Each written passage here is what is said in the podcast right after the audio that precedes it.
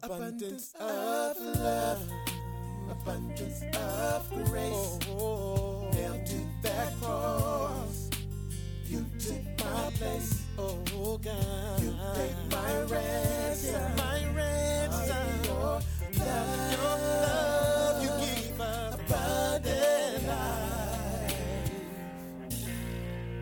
Abundant Life Christian Fellowship Church. Loving God, loving people. Now, here's Pastor Scott. I want to read to you one verse, 1 Samuel chapter 3, verse 10. The Bible says, And the Lord came and called as before, Samuel, Samuel. And Samuel replied, Speak, your servant is listening.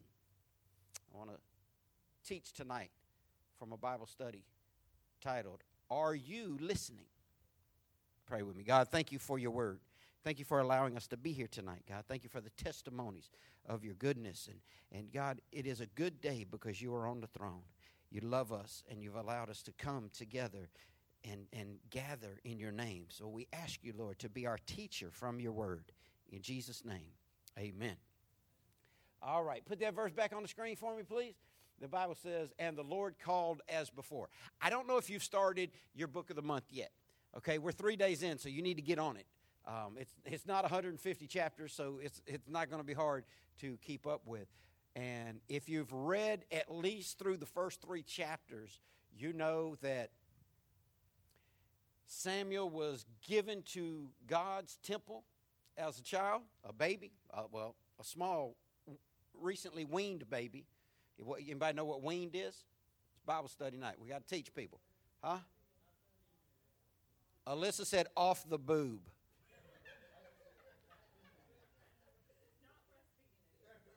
off the boob, she said. Not. Yeah. And she just hand motion. She said off the boob. Off off the boob. Yeah, I know. She did it with her right hand. It was off the boob. Now, now y'all know wh- where, where her kids were weaned, right here. Just right hand to the face. That's the only amount of time his mother had with him. Could you imagine? If you read the story, you understand that his mother had been barren for a long time and had been mocked for being barren because for centuries and even now in the Hebrew culture, if you're a woman and you don't have children, you are looked upon as cursed of the Lord. You are looked upon as unfavored. You are looked upon as something is wrong with you.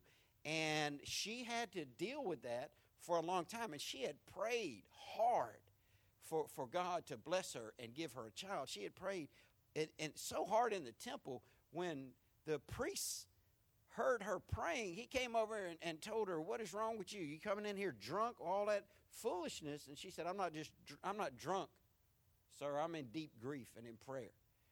And so she was praying for a child. She wanted a child for a long time.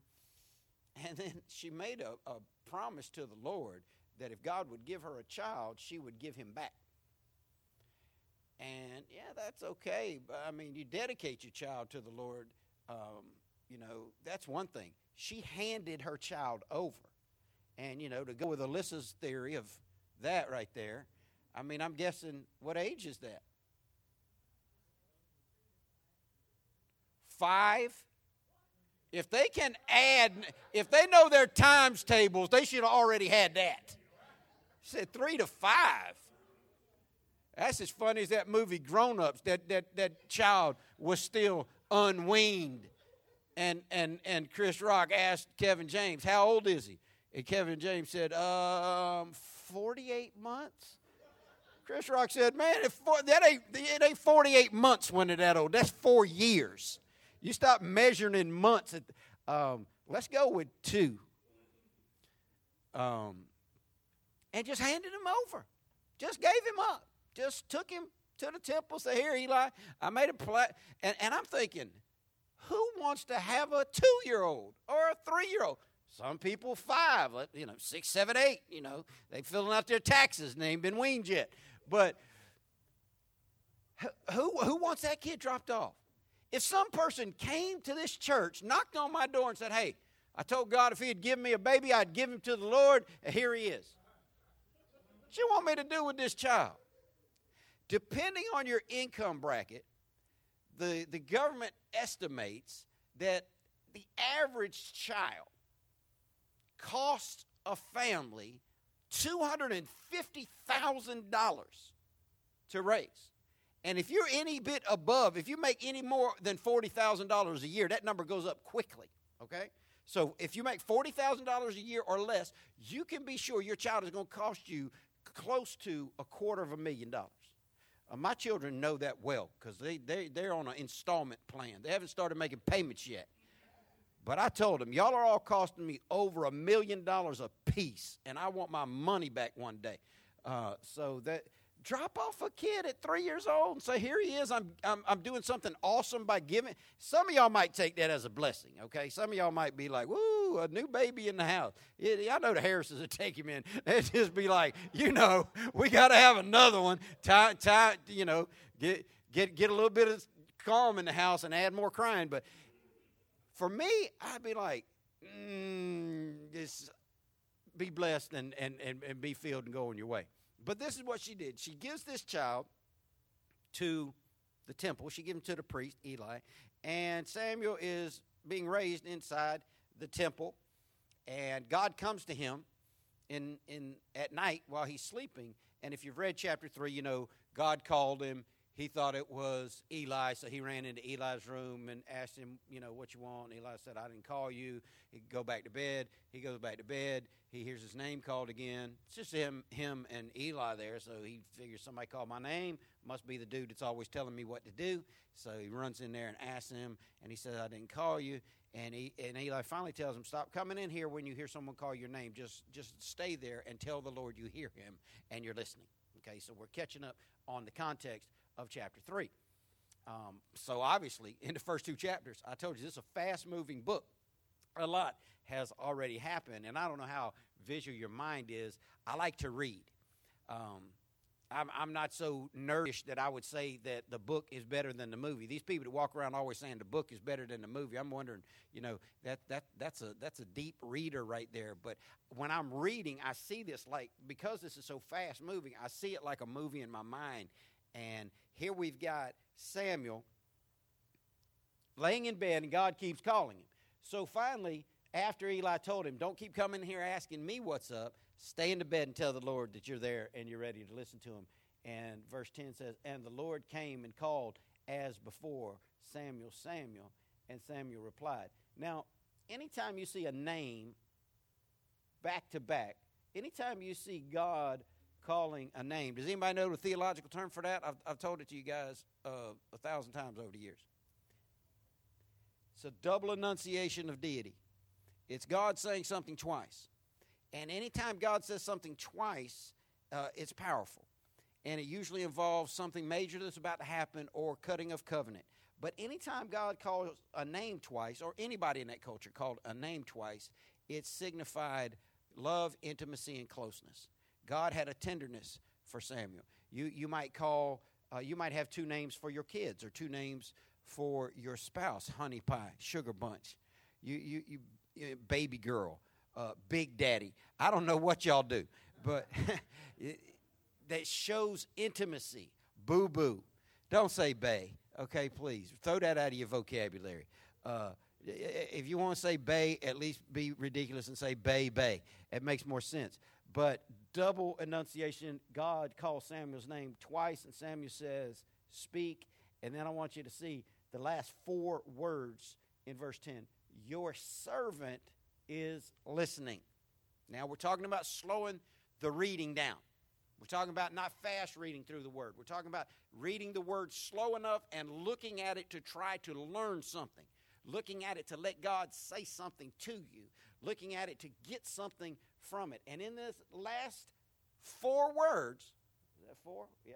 In those last four words, there are two things that Samuel declares about himself that we need to recognize. What are the two things?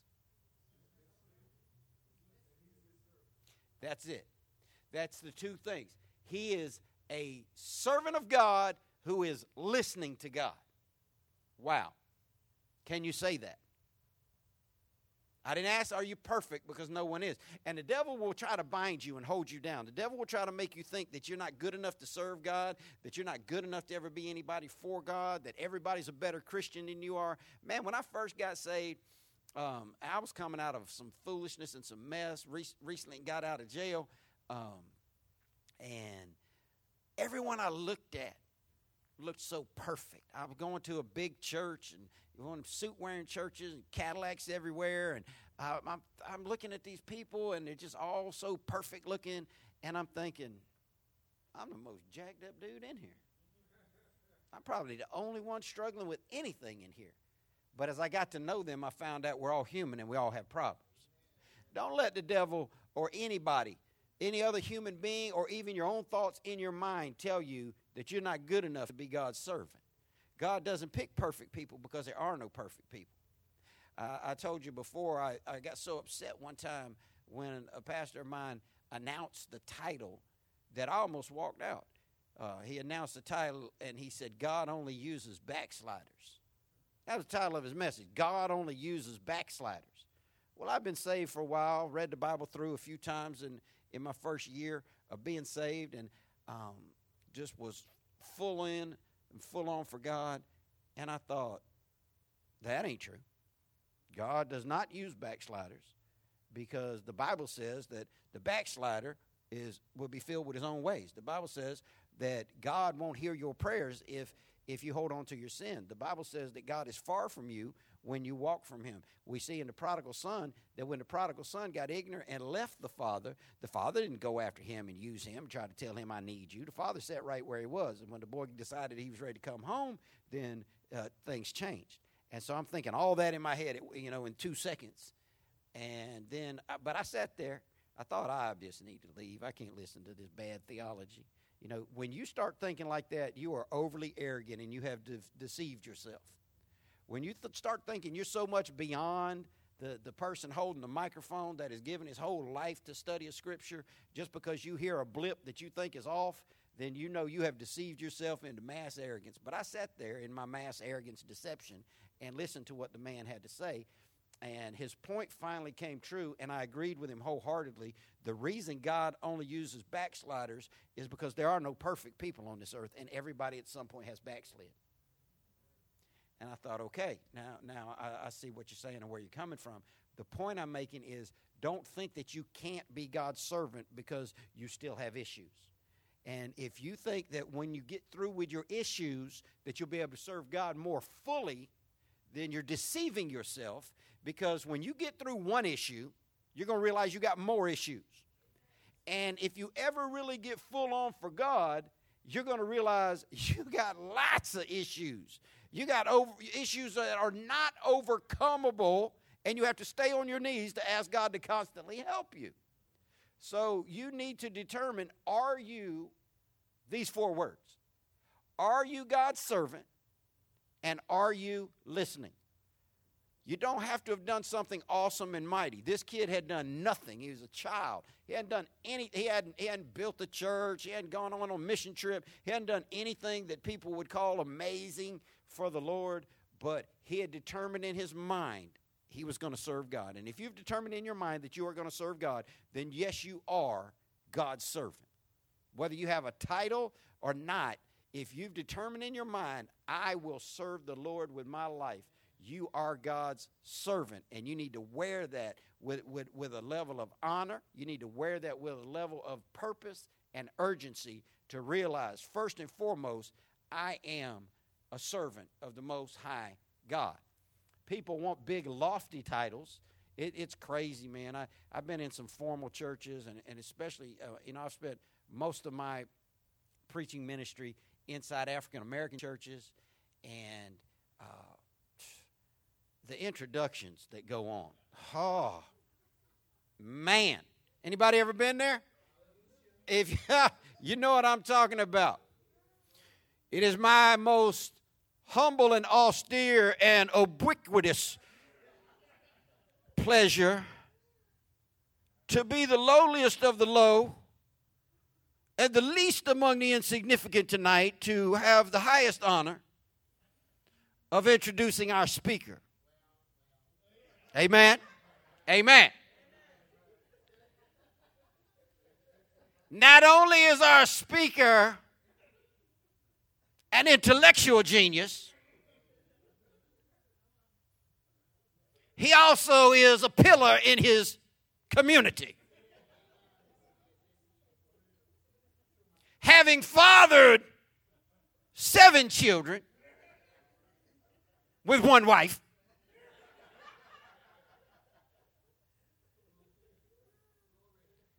achieving a plethora of degrees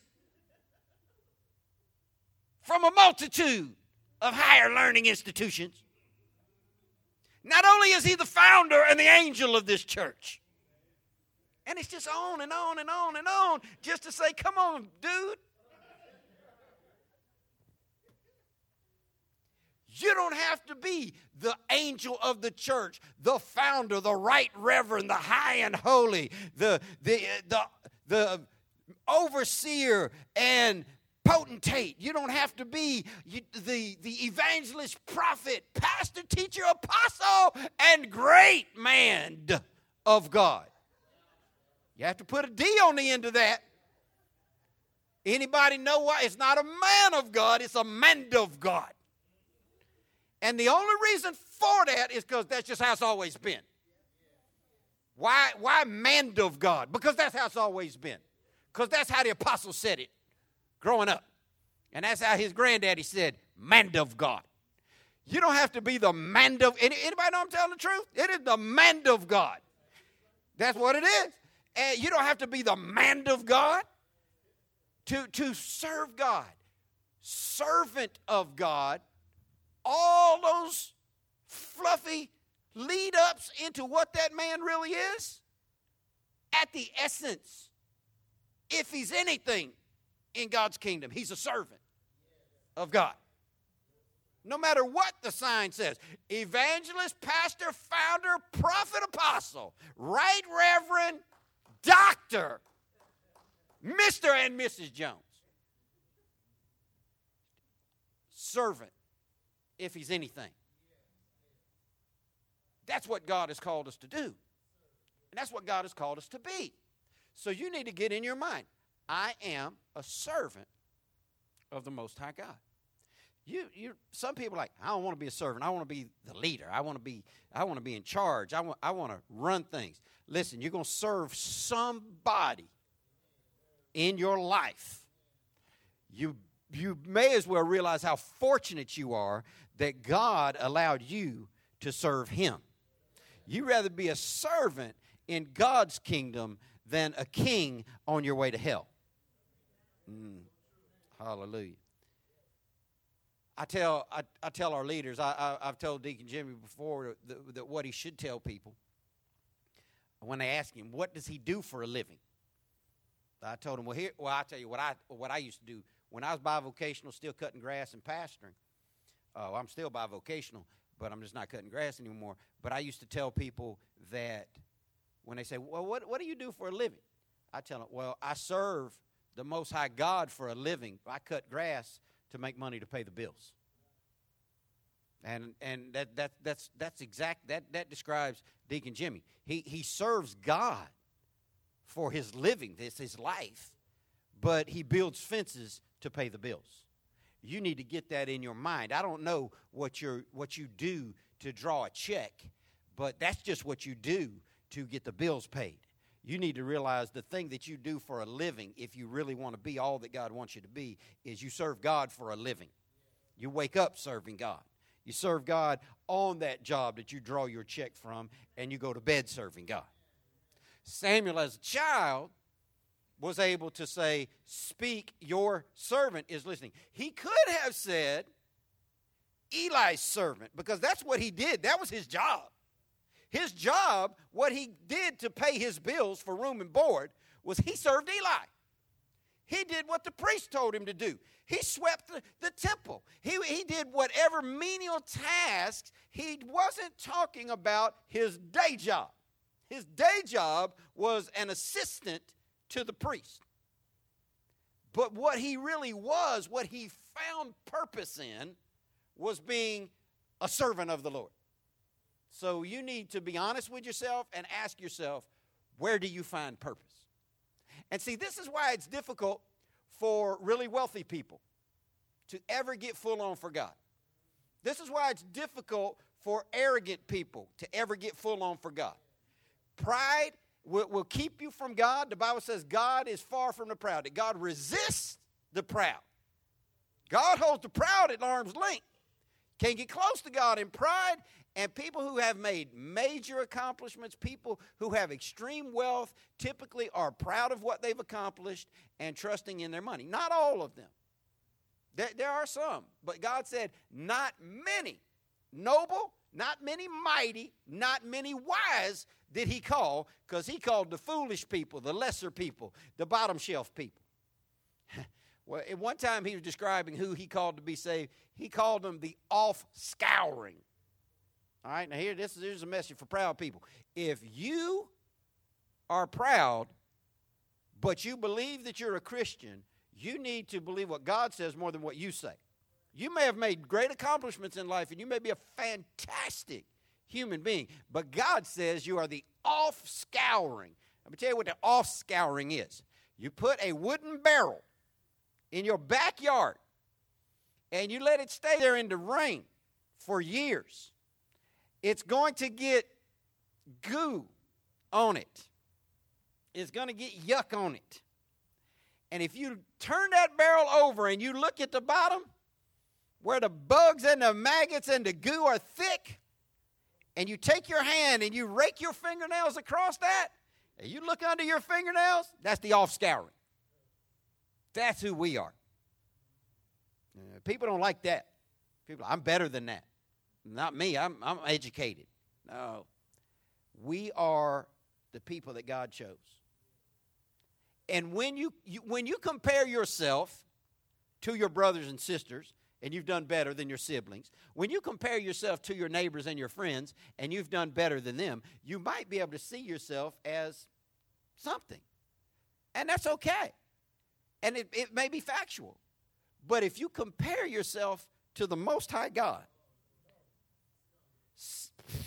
bottom of shelf, under the shelf, under the barrel, off scouring.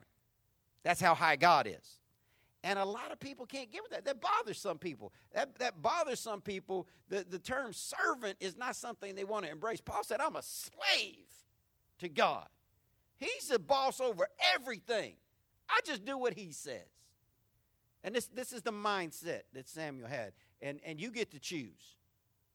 Do you want to choose? I'm a doctor. I'm, I, I, I'm an administrative executive. You want to choose your, uh, I'm a business owner. You want to choose your title as to that?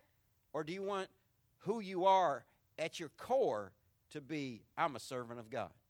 See, the cool thing about when God's people understand that we are all servants of God, that takes away the division. That takes away the fracturing of the church. That takes away the separation of the church. That takes away the, the, the worldly system of haves and have nots. That takes away the um, rich people hanging out with rich people and poor hang- people hanging out with poor people when we realize we're all just servants of God. The ground at the foot of the cross is level. No, no, no, no big people, no little people, just servants. Only God is big.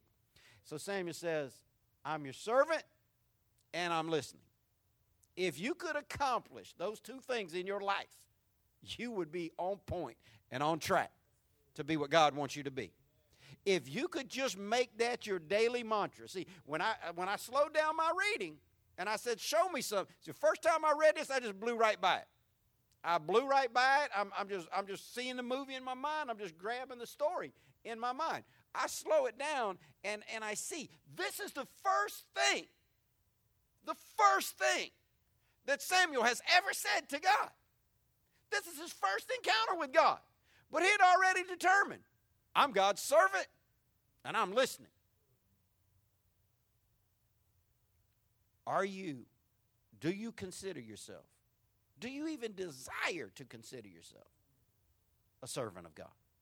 See, everything starts in the mind. You have to think it before you do it. That's why when people tell me, oh, I'm sorry, Pastor, I didn't, I didn't mean to say that. I spoke before I thought. No, you didn't. It's not possible to speak before you think.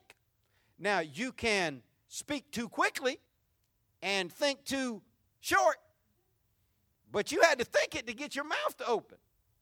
Now, I understand, and I've been guilty many times of speaking before I thought clearly. And that's when you end up with your, with your foot in your mouth. That's when you end up looking ignorant. And that's when you try to tell people, oh, I didn't mean to say that. I spoke before I thought. That's not possible. You can't pick your hand up. You, you, you, you, can't, you, you can't grab a Bible. You can't drive. A, you can't do anything. You can't walk without thinking. You've done it so many times that you don't, you don't think you have to think. To stand up out of that chair and start walking, you, you, you, th- you would think, well, that don't take any thought. Yes, it does. It absolutely does. Your brain has to fire the right signals to your body to get your body to move. You've got to think in your mind, you've got to desire and purpose in your mind to be God's servant. And I hope that that's what you want because that is the only type person that will ever have favor with God, peace with God, joy in Christ, and have joy in being a Christian. You got to call yourself God's servant and you've got to be listening. Okay, so a lot of different things will keep people from calling or considering themselves God's servant. Pride, number one. Focus on the wrong things, number two. I get it. I mean, it, it's on me. I, I think because of some, you know, this back issue has, has, has caused me to just be jammed up in my head a lot of times and, and, and upset when I should be praising God. I, I, I think I wear my duties a lot harder because I know there, there are a million women in the world who just do what I have to do as a single parent, and they do it with joy and they do it with grace, and, and it's just nothing. To, to me, it's on me like a million pounds. It's on me like a million pounds. I, I got I got to make sure that the clothes are washed. I got to make sure that the trash is taken. I, I got to oversee. I got to make sure that that the kids are up on their way to school, dressed. I, I got to make sure tonight before I go to bed. I got to stop at some restaurant. Well, Wednesday changed the game for me. Wednesday the game changer for me because whether whether they just get a cracker with some cheese on it at youth or they get a big old giant plate of of, of pasta and chicken, uh, I just tell them you already ate heading home. Before that, I had to, st- and and now still, I probably have to run through somewhere to get Jake something extra because uh, he's always hungry. But it's just on me all the time. What, what I what I have to do, I I, I got to deal with these kids constantly, and I got to oversee this church. I got to have a, my own personal time with the Lord. So people get distracted on what it is that they're doing with their life and they confuse who they are. Sure, you're a mom if you're a mom. Sure, you're a dad if you're a dad. Sure, you, you do whatever you do. You work wherever you work. Sure, you have household responsibilities. You have marital responsibilities. You have parental responsibilities. You have Christian responsibilities. You have all these different things that you have to do. And if you focus on that too much, it's going to hinder your ability to even see yourself as a servant of God because you got all this other stuff on your plate. And that's why you have to live inside Matthew 6:33. Jesus said that if you seek God first and live right, everything else will fall into place. You got to see you got to put God first. Got to put God first. If you read the proverb of the day today, you got quickly to the, those two mm, often quoted verses Proverbs 3, 5, and 6, the first two verses I ever memorized as a child, way before I even was saved. Proverbs 3, 5, and 6. You get to that place where you got to understand you have to acknowledge God in everything. In all your ways, acknowledge Him, and He will direct your path. So you, you got to start with God. You got to keep God at the forefront of your mind. You got to keep putting God back in your mind. When life happens, you got to put your mind back on God. When stress happens, you got to put your mind back on God. When people act ignorant, you got to put your mind back on God. When you're tired, you got to put your mind back on God. When you get distracted, you got to put your mind back on God. It's the same thing I've been teaching y'all for 15 years. You, you got to focus and refocus. Focus and refocus. That's the whole Christian life. In, in three words focus and refocus. That's what we have to do. You have to focus on being all that God wants you to be, and then you have to refocus. Then you got to focus again and refocus again because life's going to try to pull you away from your, your highest purpose, and your highest purpose is to serve God. Samuel caught this at a young age. He realized this at a young age. Even though he had other duties, even though he had other things, he, he realized that he was a servant. If you realize that, then you got to do the second thing, and you have to be listening. It doesn't take a genius to properly answer this question. If you've been alive more than three minutes, you, you should be able to know. Do you think most people talk more or listen more? We are a horrible society when it comes to listening. I'm going to tell you the truth. If you are a listening person, people will surround you.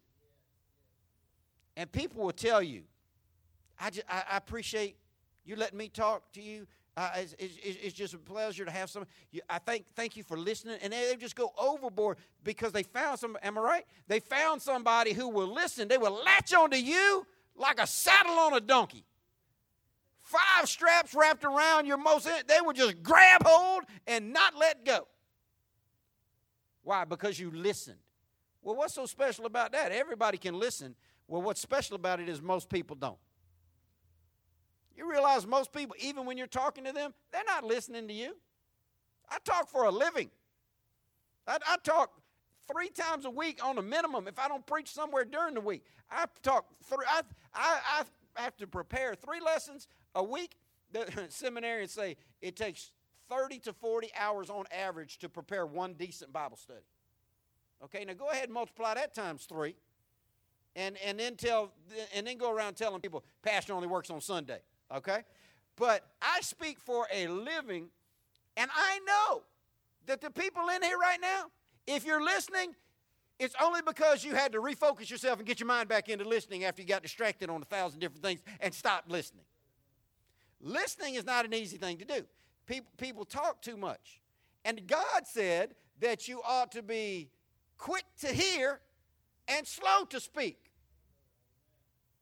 I'm not sure that it's really why it went down. I think it has more to do um, with, with how sound waves travel and your need to be able to hear things for safety purposes. But I've heard many people say God gave you two ears and one mouth. You ought to listen twice as much as you speak. Well, you need to be able to hear what's coming from over here and over here. I think that's why you have two ears. Uh, when that car or that train is honking from this direction, you need to be able to hear it. And when somebody's yelling duck, for you need okay, but either way it goes, you have more ears than mouth. But people talk more than they listen. Can you listen? Can you listen? This is the easiest, shortest explanation to get people to understand because everybody will, will agree with this or just not be right in their head. Experts have, people that study human behavior have given the reason why. When someone tells you their name, three seconds later, you can't remember. Cannot. Just whew. You meet somebody. Hi, my name's Scott. Oh, cool. I'm John. Nice to meet you. Walk away. What was his name? Anybody? Anybody? Everybody. Everybody. And people that study human behavior know why that is. That person spoke clearly. What was his name? John. He spoke clearly. He said his name was John. I didn't hear it. I didn't know. I couldn't tell you if you put a gun to my child's head. I couldn't tell you what his name was two seconds after he said it. And this is why. Experts say because when we as human beings are approached by another human being in a meeting situation, we are not listening. We are running through a thousand things in our checklist. Is my fly up? How does my breath smell? Am I standing right? Am I dressed right? Is, he more important than I am? Who is this? And you're, you're talking to yourself a million things that you're talking to yourself while he's saying, I'm John. That's not a hard name to remember. That name has been in our mind forever. If you ever read the Bible, John's all in the Bible. There's all kinds of Johns in the Bible. Dude didn't say some hard to pronounce name. Please, if you ever have a child, do not curse that child with a nine syllable first name. Okay? Just that's my that's my my theory. Go ahead and name what you want to. But when you name your child a first name with nine syllables, they're going to spell that for everybody. Their whole life. They, what? Your name is what?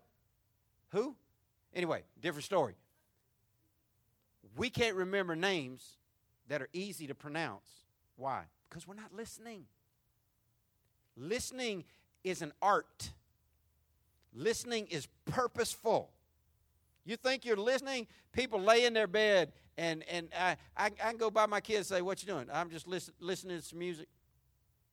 You're laying there doing nothing. You ain't listening to music. You hear it because it's playing, but are you listening to it? See, if you were listening to it, that's the difference when somebody says, You hear me, but you ain't hearing me. You get that? There's a difference between hearing and hearing. You hear the sound of my voice right now, but are you hearing me? Listening is an art. Listening is a whole lot of effort. It's a lot of, you got to try to stay focused in and locked in on what somebody's saying. And most people aren't saying much. So you're like, I know that he's going to say some, uh, what, just rambling, rambling, rambling, rambling. Ain't said nothing yet. Just, uh, but you got to stay involved. Listening takes effort. It's purposeful.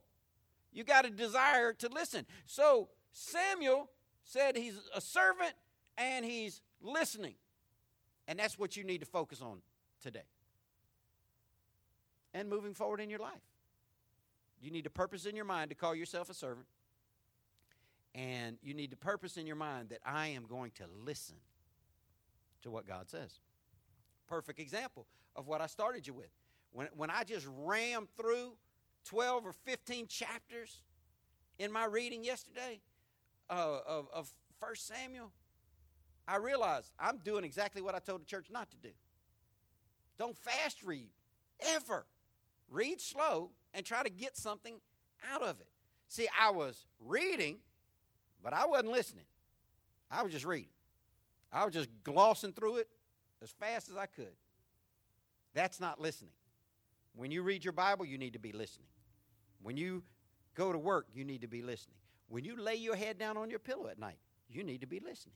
When you pray to God, you need to be listening. Now, there's some really weird people in the world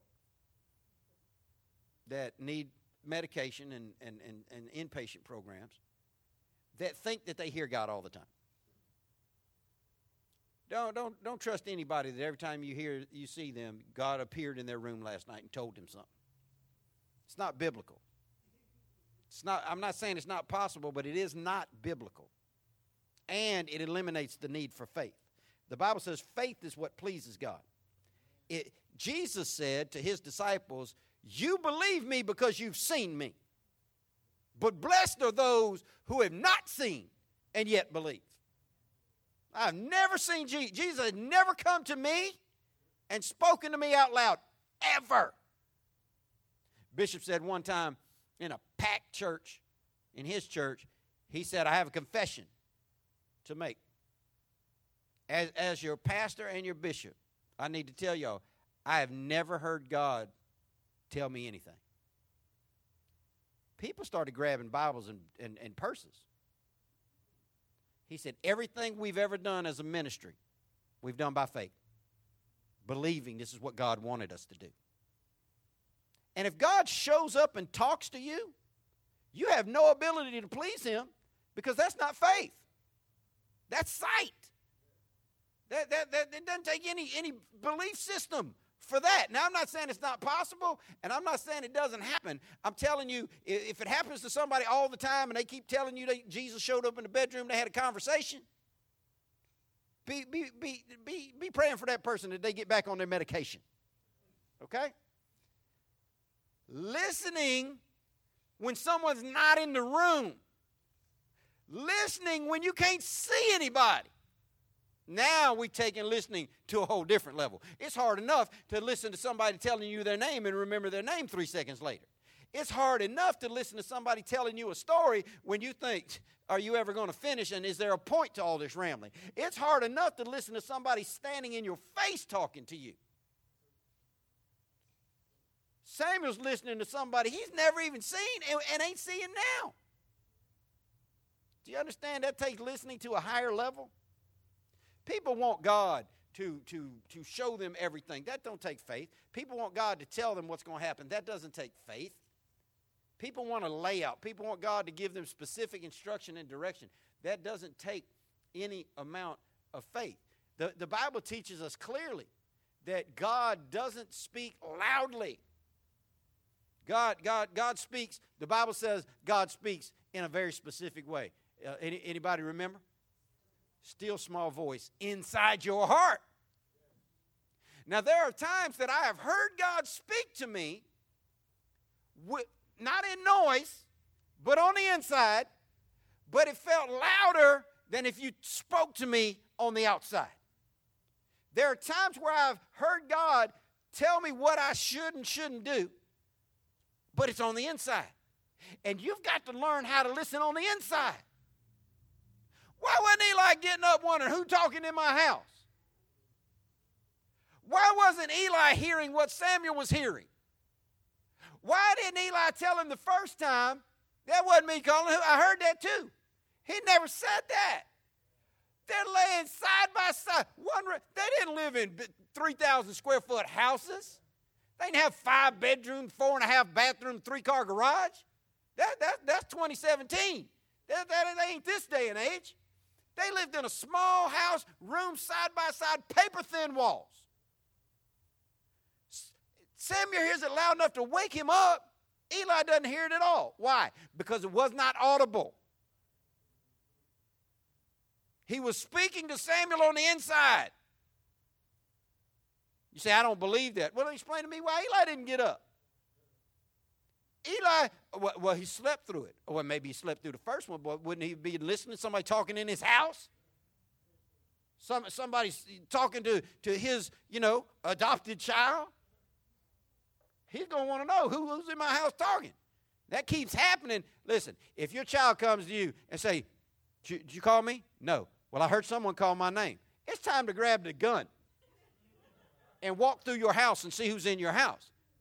Now, if you're overly tired and, and your child is, you know, just silly sometimes, go back to sleep, son. I ain't got time for that. Ain't nobody called you. Go back to sleep. Leave me alone. I'm tired. They come back in the room the second time. You need to get up. Somebody talking in your house to your child, this, this and this ain't no small child. Uh, you, you need to figure out who it is. Samuel didn't, or Eli didn't hear it because when God speaks, he speaks to you on the inside. Can he speak on the outside? Sure, he can. God can do anything. But God is consistent, God is unchanging. What he does for one, he does for another. The way God speaks to us is in that still small voice. So in, in your heart, it's, it's, it's that voice on the inside that tells you, bad idea. You ever had that? You need to shut up. You ever had that? You, you, you, it's time to go home. Don't, don't tell them you're not hanging out with tell you're not going. Anybody ever had that? That's how God speaks. You need to pray. You didn't pray today. That's how God speaks. You, you, you, you think, just popped in my mind, I, I, I ain't prayed for mom all day long, and, and she's got that procedure going on uh, tomorrow. I, I, need, I need to pray for her. Why did that pop in your mind? That's God speaking to you. Well, it just, I, I don't know why, but all of a sudden my cousin from Louisiana just came to my mind. I know you're going through some stuff. Uh, I, I, probably should spend time. In, why, why did that pop in your mind? That's God speaking to you. You, none of us are smart enough to have stuff just pop into our mind. We ain't listening to our mind strong enough. We're busy listening to the radio driving down the street. Listen, I'm going to tell you a secret. You don't have to do this. It's what I do. Anybody's ever ridden in a car with me knows. Because I don't care if it's my car or your car. Radio off. I don't listen to nothing when I drive. We drive a lot. Me and my kids go a lot of places. As, as a single parent, um, I don't take two week vacations um, from the church, but if I can get three days in a row where I don't have a meeting with somebody, I'll pull my kids out of school. I've had I've had notes sent home. My children are in danger. They're they're they're at the eighty two percent um, attendance rate, and uh, I'm like, my children on honor roll. What are you talking about? And I called the school one time and I asked them, why do you care? If my kids, are, they ain't miss, you can't let them miss 10 days in a, in a nine week period. My, they ain't missed no 10 days in your little 45 day grading period. What are you talking about? Well, and I finally got to somebody that told me the truth. You know why they track your attendance? You know why they care that my kids miss more school? Money. They don't care if you leave after first period because they get paid daily. Their allotment budget is given to the school system daily based on the number of kids that show up for first period. That's why they hate tardy. You miss first period, they lose out on your money. You come to first period and leave, they could care less. But anyway, so my kids travel a lot, but my kids know. We get in the car, there ain't gonna be no radio on. My kids can tell you what, if they talk while I'm driving, and, and we, you know, I drive, I drove New Orleans a couple of months ago, kids in the back seat. If, if, some, if, their, if their crazy gene kicks in and they start talking, they know. Y'all need to look at, if I say y'all need to look at, they can tell you what I'm to say. Look at trees. You know something to do? Look at trees. I've been telling them that since they were a baby. Look at trees. Jake, I made up a song for Jake when, when he was three years old. He trying to talk all the time while I'm trying to drive and listen to God, trying to trying to get my mind right, and he's talking. Uh, and, and, and Jake, well, Jake wouldn't sing it for you, but trees, trees, trees are brown. Trees are good. Trees on the ground. Tree. He he, knows he got to what what he got to do when we get in the car. Stare at trees. Why? Because Dad trying to get his head right. Trying to hear what God would have to say to me. Trying to listen. Listening is an art form. If you have the radio on all the time, you got radio on while you're studying, you got radio on while you're praying, you got the TV running in the background, you got kids making noise. There's a reason why the Bible says Jesus got up a great while before day and departed into a solitary place to speak to the Father. Oh no, Pastor, I, I, I, study better with the radio on. That's a lie from hell. Your kids convince you of that. They can study better with music. No, they can't. That's, that's, that's, that's, that's distracting. The problem is they need that, that noise. They need, we live in a society that needs that noise. Why? Because we don't know how to be listening. We just want a lot of noise on us. Oh, I sleep better with the TV on at night. You're used to having a lot of noise in your head. Quiet is something most people run from. If I stop talking right now and we just had total silence in this room, people get uncomfortable. People start looking around. He ain't saying nothing. Was he having a stroke? We don't live in a silent culture. We live in a culture of noise. How can you hear a still, small voice when you always have noise in your head? Can't. Samuel heard it, and he said, I'm listening. Will you listen to what the Lord has to say to you? Let's look at verse 11. Then the Lord said to Samuel, I'm about to do a shocking thing in Israel. That's not exactly what I want to hear. Okay, now the Bible will prove out to us that in the Old Testament, God did more speaking in volume to people because they didn't have a book to read. We have a book to read, okay?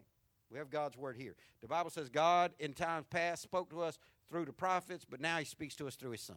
Okay, so we have his son and the book that he's given us to read. God actually had conversational speech. If you're looking for God to have conversational speech with you now in 2017, you're going to be disappointed uh, unless you need medication. Okay? God guides, God directs, God, God, God puts inclination in you. In the Old Testament, he had conversational speech, and he said, I'm about to do a shocking thing in Israel. That is not what you want to hear from God. You know, if, if, if, Deacon, if Deacon Mills says, I, saw some, I, I did something shocking today at work, I'm okay with that. I mean, because he is a a a steady Eddie, decent, hardworking, godly, um, very even keeled, straight thinker in his mind type of dude. Now, if Deacon Jimmy comes up to me and says, I saw something shocking today, I, I got to hear that story. That, that am I right, Nancy? That's going to be off the frame. That, that, that, that's going to be, you know, that, that's just not going to be local news uh, section D, page four. That, that's CNN, that's headline news, that's front page all the way. When it, so it depends on who tells you that they're going to do something shocking. If, if, if somebody who's very even tempered with, with a straight mind and a normal mind says, you know, I think I'm going to do something shocking, you know that means shocking for them. If some wide open dude that's just touched off sideways says, I'm about to do something shocking, get up and leave. Read about it on the news, don't be about it. God is the most powerful force ever, and He says, I'm about to do something shocking. Mm, no, I probably get nervous right about if God's if God says it's going to be shocking, you can bet it's going to be shocking. He said, I'm about to do a shocking thing in Israel. See, this, this, this book is awesome. Look at verse 12. This movie's playing out in my mind. I am going to carry out all my threats against Eli and his family from beginning to end. Whoo.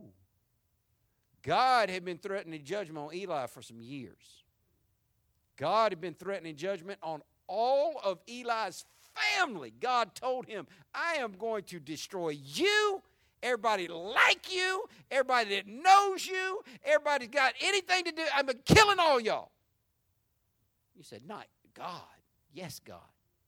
The God of the Bible. Oh, the God of the Old Testament. There is no God of the Old Testament unless He's the same God of the New Testament, who's the same God of today. Don't, don't think God handled people different in the Old. I have people tell me, "Oh, I'm glad to be living in the New Testament because God was God was rough on people. God God was hard in the Old Testament, but He's easy." No, God's the same. God hasn't changed from then to now. He's still the same. And He said, "I'm going to carry out all my threats against Eli." And see, here's the deal: whatever God said is going to happen. If it hasn't happened, it's only because it hasn't happened yet. The fact that Eli's still getting up every day breathing air, he should have known. He, he was like, I don't remember who sang that song, walking on a thin line. He was walking on a thin line. That was my jam back in the day, though. Y'all don't, y'all don't remember that song. Anybody, anybody, y'all never even heard that song. Okay. Samuel loves Eli. Eli is his father. Eli is his boss. Eli is his pastor. Eli feeds him, houses him. The only love he gets is from this man with two raggedy sons who are thieves operating in the role of priest. Read the book. The book will lay out these, these cats as, as bad dudes, scheming preachers. God said, I'm about to do it. Look at verse 13. I have warned him that judgment is coming upon his family forever, comma. Mm. Here's the cool thing about God. He's always consistent. If God warned Eli before judgment fell, guess what he'll do for you before he judgment falls on you? He'll warn you. That's why I tell people, get right before the axe falls. Get right under the grace. Get right under the warning. Don't wait till the exposure. If, if you're scheming, man, if, if, if, if you were out there slipping and sliding, if you're creeping, you, you, you better just throw all that away, give God praise that He didn't kill you for it, and live right. Do better. He will warn you before He will expose you, and He will expose you before He will destroy you. God wouldn't destroy. Absolutely. Ask Eli. Ask Eli's children. God said, after being warned many times, those people who harden their neck shall be destroyed, and that without remedy. God warns you. He warns you. He warns you. He warns you. He tells you. He tells you. He tell you. You just stay stubborn. Bam. Done. No coming back. You better get right under the warning. Eli didn't do it. God been warning Eli for a long time. God finally said, "Time's out. The axe is gonna fall." Coming on his family forever because his sons are blaspheming God and he hasn't disciplined them. Live wrong. Keep living wrong. Live wrong after God tells you to stop living wrong, but keep living wrong, even though God warned you to stop living wrong. Live wrong after the pastor says to get right. Live wrong. Keep doing what you're doing. People think they're getting away with it. See, that's what Eli thought. Eli thought, it's okay, my sons are ripping off the people. My family's, my, we, we stack fat. We got money. Everything's good. I'm the priest to the whole world. Everybody bows to me. I'm the voice of God on the planet. He thought because everything was still going smooth, he didn't have to worry about judgment. That's the trick of the devil. You think that you can keep doing what you're doing without judgment falling? You think you've gotten away with it? No. God's just sitting there doing this.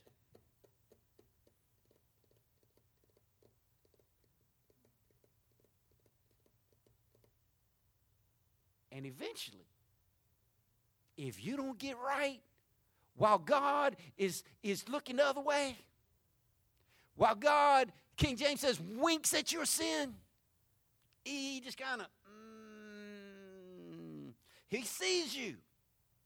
Eli thought, oh, I ain't, mm, I ain't got to straighten this out because I'm benefiting from my kids ripping off the people. And my kids, I love my kids.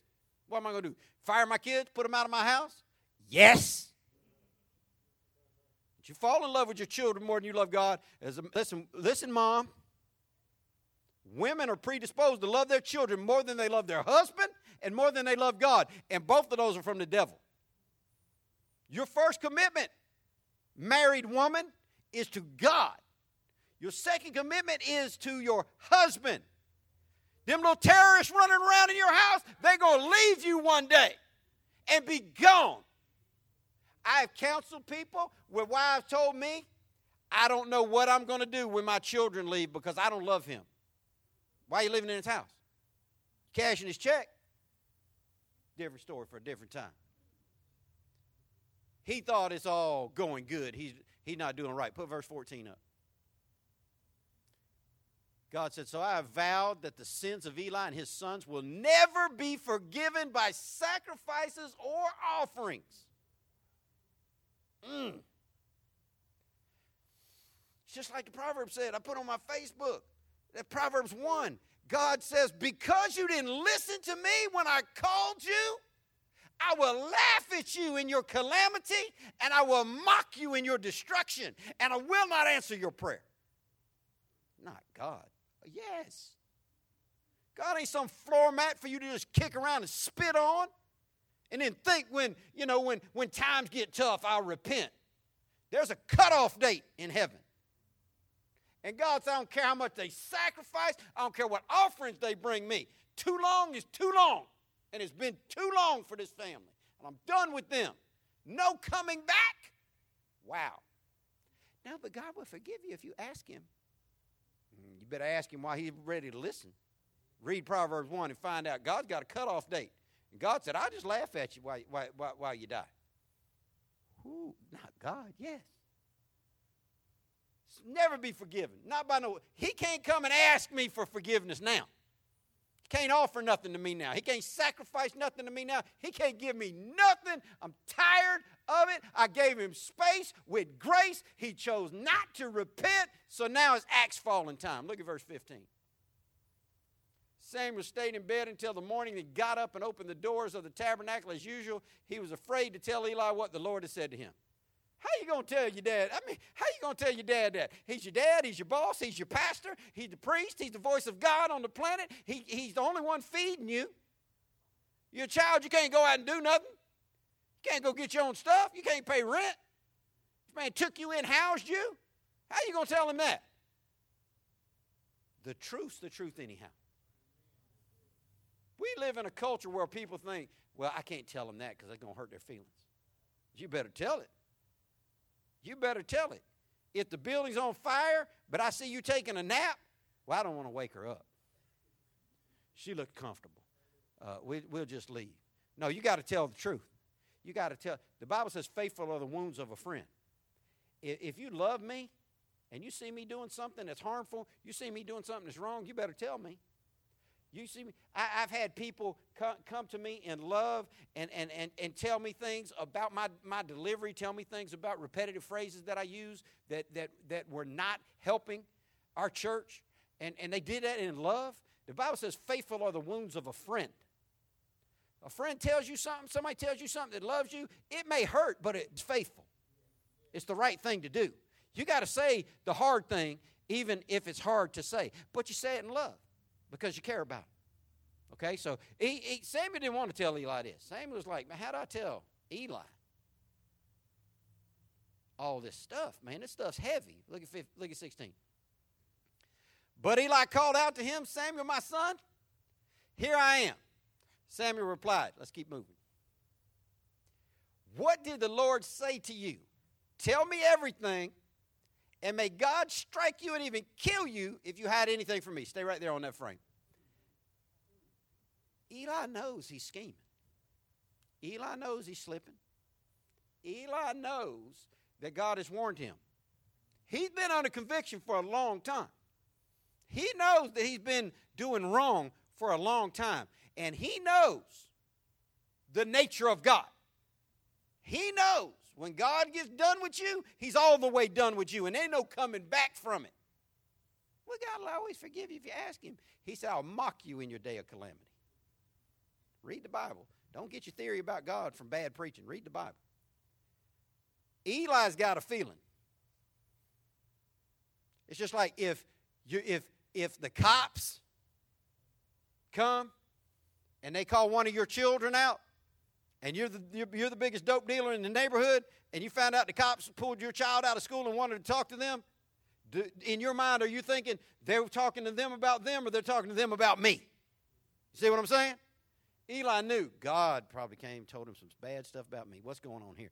And that's why he said, I, I'll pray God kill you if you don't tell me everything.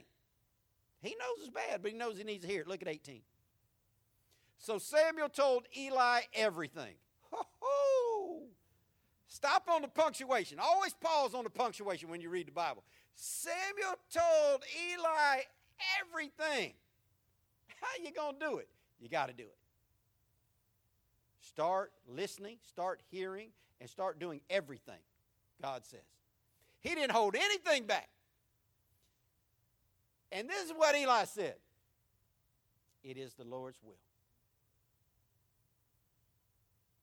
Eli knew who God was. Eli knew the nature and character of God. Eli knew that God had graciously warned him. Eli knew that he was sliding by, trampling on God's mercy for a long time. So he said, It's the Lord's will. Let him do what he thinks best. Wow. Most people at that point go into scheming mode. Most people go in that point into begging mode. Most people go into that point of, I'm sorry, they go into that child. Please don't be, don't, don't, don't. They go into that panic freak. I'll never do it again. I'll never do it again. I'll never do it again. I'm like, you can have all that fit you want to. You're still going to get naked on my bed and take this belt. Flat on your bare naked butt. Till the cops show up. Not Eli. Eli said, It's the will of the Lord. It's God's will. Let him do what he thinks is best. Boy, that humbling came. That mind got right that fast. But guess what? Too late. Too late. The lights in heaven are off for Eli and his kids. Look at 19. As Samuel grew up, the Lord was with him. Didn't happen right away. Years go by. How awful would it be if God was already done with you? But you're still living. Mm. Get right while you can. The Bible says today is the day of salvation. That word salvation is the same word used for deliverance. Today is the day of deliverance. Today, if if you hear the Lord calling you, don't harden your heart like them other people did. You get right now. You end up like Eli. And everything Samuel said proved to be reliable. Samuel is growing and becoming the prophet of God. Look at verse 20. And all Israel from Dan north to Beersheba in the south knew that Samuel was confirmed as a prophet of the Lord. The Lord continued to appear at Shiloh and gave messages to Samuel there at the tabernacle. So Samuel's growing. He now is doing what Eli should have been doing. Eli's not functional anymore. Samuel has stepped in and taken over. Verse 22.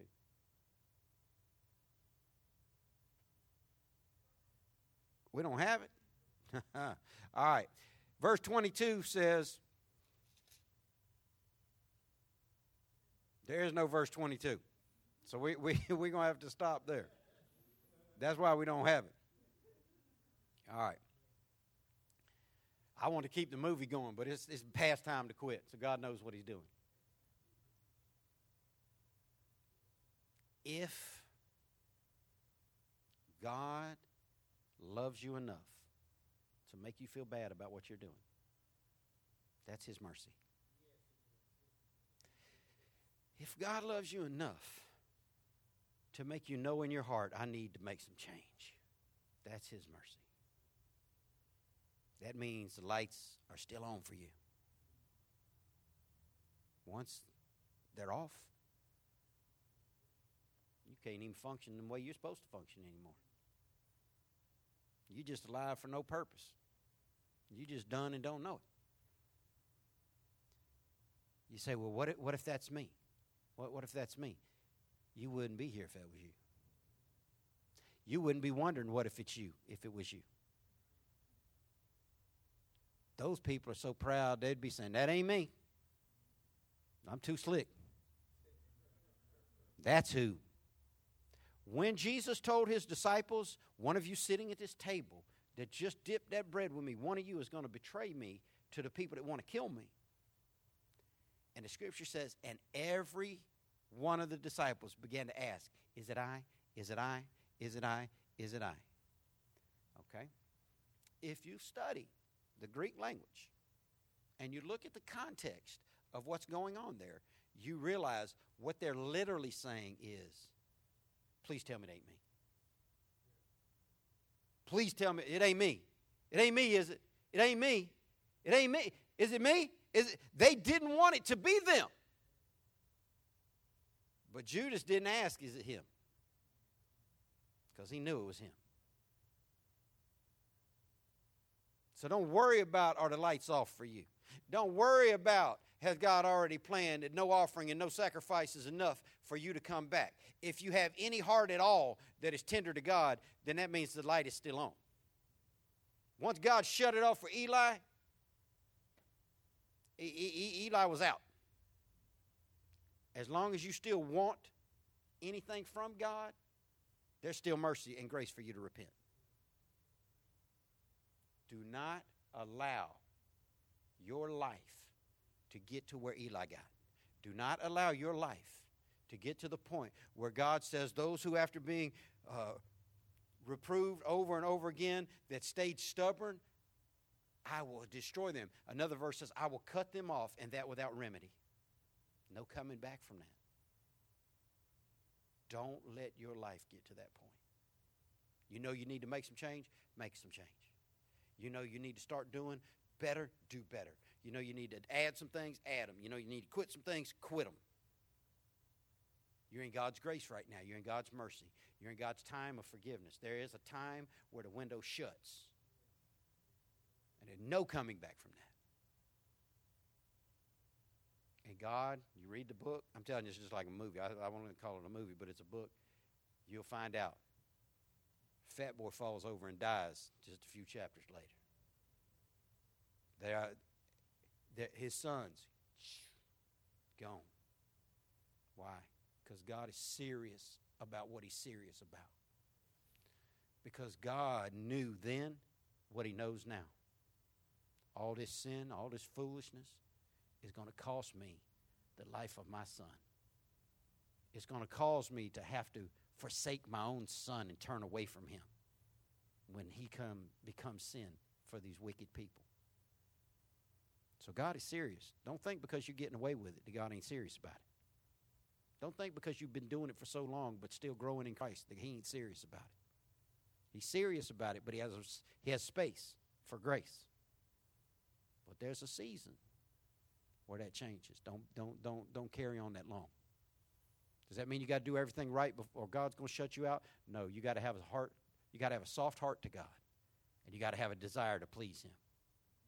Don't get arrogant and hard and say, I'm going to be me. I don't care what God says. I've had people sit in my office and say, I don't care what God says. I'm going to do what I'm going to do. I have no counsel for that person. The light in heaven is off for you, there's no coming back for you. Go do what you're going to do because it's over. Don't get to that place. Stay soft hearted on God, and God will stay soft hearted on you. Pray. God, thank you for this time. Thank you for your love and your goodness. Thank you, God, for loving us enough to warn us before you destroy us. Thank you, God, for giving us seasons of grace as we carry on in our stupidity. Thank you for giving us repentance. Thank you for giving us a heart to love you.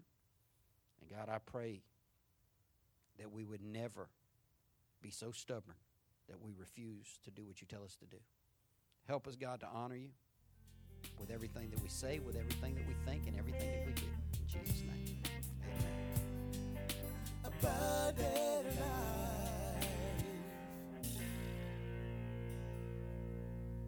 Thank you for listening to the ALCF Sound Doctrine Podcast and visit us on the web at alcfnow.org. Your financial support for this ministry allows us to share the gospel around the world. Your support is greatly appreciated.